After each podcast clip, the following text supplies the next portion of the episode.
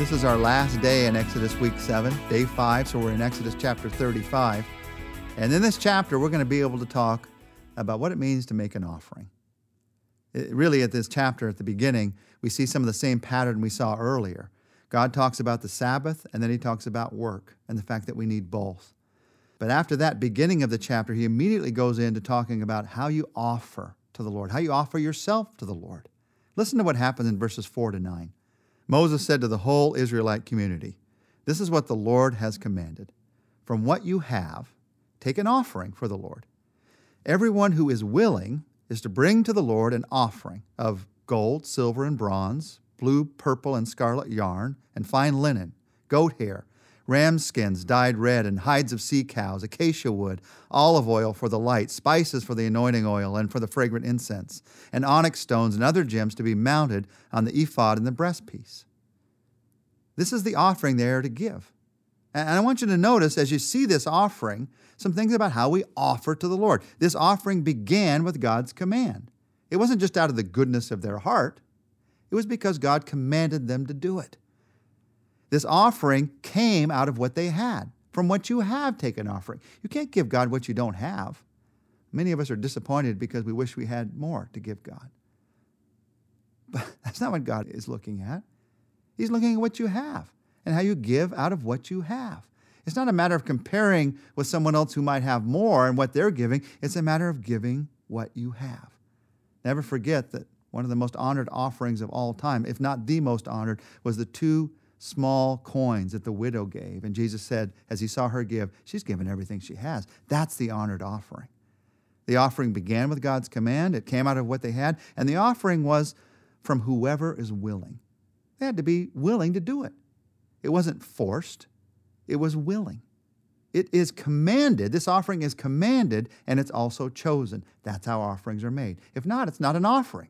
It's commanded by God, but it's also chosen by me. Now, as you think about offerings and what it means to take of whatever God's put in your life and make an offering of it, as you walk through this chapter, there are four descriptive words used of an offering in this chapter, starting with somewhat of what we just saw, the idea of it being willing. This chapter talks about a heart offering, a wave offering, a skill offering, and a free will offering.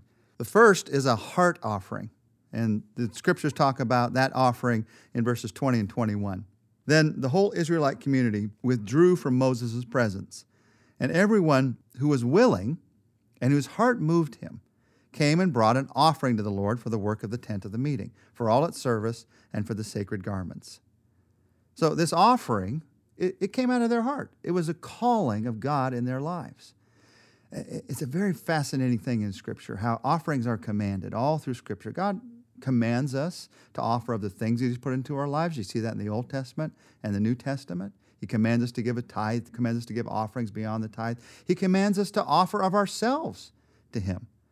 Romans chapter 12 says, You've given yourself a living sacrifice, a living offering. So we're commanded to offer, but it has to be out of the heart. It cannot be forced. You can't force an offering. There are some countries that have actually forced an offering for the churches. They built it into the taxes, and it's ruined the church whenever that happens because an offering always has to be willing. It's when my heart is moved by God's command to do something that God blesses it. So it's a heart offering. That's where it begins. A second picture in this chapter is a wave offering. Verse 22 All who were willing, men and women alike, came and brought gold jewelry of all kinds brooches and earrings and rings and ornaments they all presented their gold as a wave offering to the Lord. Now, what is this wave offering? Well, a wave offering often referred to the first or the best. So, the first harvest of grain, you would take those sheaves of grain and you wave them before the Lord. I'm giving you the first, the first fruits of the harvest. Or in an animal sacrifice, sometimes you would take the best of that animal sacrifice, and they would wave that before the Lord to say, I'm giving the best of what God has given.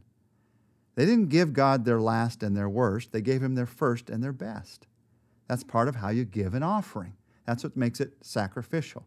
So if, if you're tithing, if you wait until the end of the month to try to give 10%, it's never leftover. You don't give God your leftovers. No, you give it the beginning. When God gives it to you, you give it to Him. You give it first. And by that, you're giving your best. That's part of, even in this chapter, what we're taught about how you give an offering. It's a heart offering. It's because I'm moved by God to do this. It's a wave offering. It's out of my first, it's out of my best because of my love for God. A third picture of an offering in this chapter is a skill offering, verses 25 and 26. Every skilled woman spun with her hands and brought what she had spun blue, purple, and scarlet yarn or fine linen. And all the women who were willing and had the skill spun the goat hair. They had to be willing, but notice they also had to give at a place where they had skill. They also had to have the skill. Willingness and skill went together. They gave to God at the point of their skill. I've met people, this is talking about they spun the goat hair. I've met people who want to spin the goat hair for God until they get good at spinning goat hair, and then they go and spin it for themselves. But these were women who were already good at spinning goat hair, and they gave it to God. I've met others who are never going to be good at spinning goat hair, but they figure, oh, I can do that for God because anything's good enough for God, instead of offering to God what they're really good at. What great skills, what great abilities has God put into your life? Instead of thinking, well, I'm going to make money with those and I'll give the rest to God. No, God says you take whatever He's put into your hands. And you might be able to make money with it that helps your family, but helping your family is a ministry for God. And that money that you make can be given to God.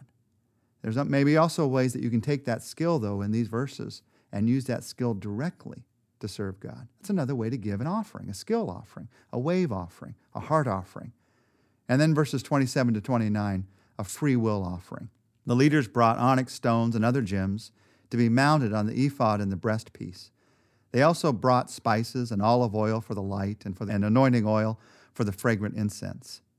All the Israelite men and women who were willing brought to the Lord free will offerings for all the work the Lord through Moses had commanded them to do. It's a free will offering. You see this all throughout this passage. It's willing, it's free will, it's those who had a heart. God really wants us to get the point here. You cannot force an offering or it would not be an offering. You have to let God speak to your heart.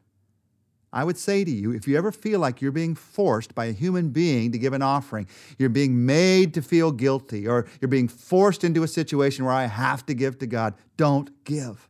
Don't give. Now, on the other hand, anytime you're invited by God, your heart is moved by God to give, then you do give. And if you feel like I'm never moved by God to give, then something's wrong and you're not listening to Him because God's a giving God. If we're listening at all to God, we're going to be giving because God so loved the world, He gave. God is a giving God. So I listen to God, and out of what I hear from Him, I give.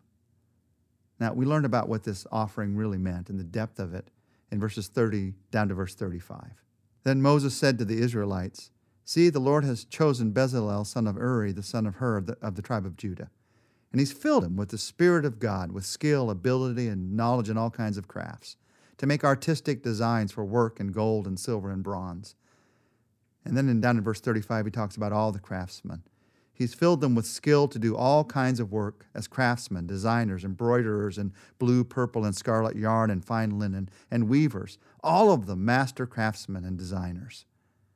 Notice in verse 35, God filled them with skill. He filled them with skill so that they could make an offering of that skill to God. God has filled you to make an offering. He's filled you with blessings. You're blessed to be a blessing. And those blessings that He's filled your life with, they may be material blessings, they may be relational blessings. They're not just for you. He has filled you in order to make an offering. So you take what He's filled you with in your life and you make an offering of that to others because God wants to use you to bless others. He's filled you with blessing. God's filled you with skills. So you take the skills that He has filled you with and you offer them back to God. Now, when it comes to making an offering, the questions are Am I willing? The question is Has my heart been moved? The question is How has God filled my life for the sake of making an offering? Let's pray together. Lord, would you show me today how I can offer myself to you for the fulfillment of your plan? Lord, would you show me what offering I need to give today? I'm not the one that I feel guilty about giving or someone else wants to make me feel guilty about giving. I don't want to give out of guilt. I don't want to give out of just a sense of duty. I want to give because my heart is moved by you. My heart is listening to your command. So help me to hear from you, God, and give out of that a free will offering to you. Show me how to give today, I pray. In Jesus' name, amen. Well, next week we will finish our study of the book of Exodus.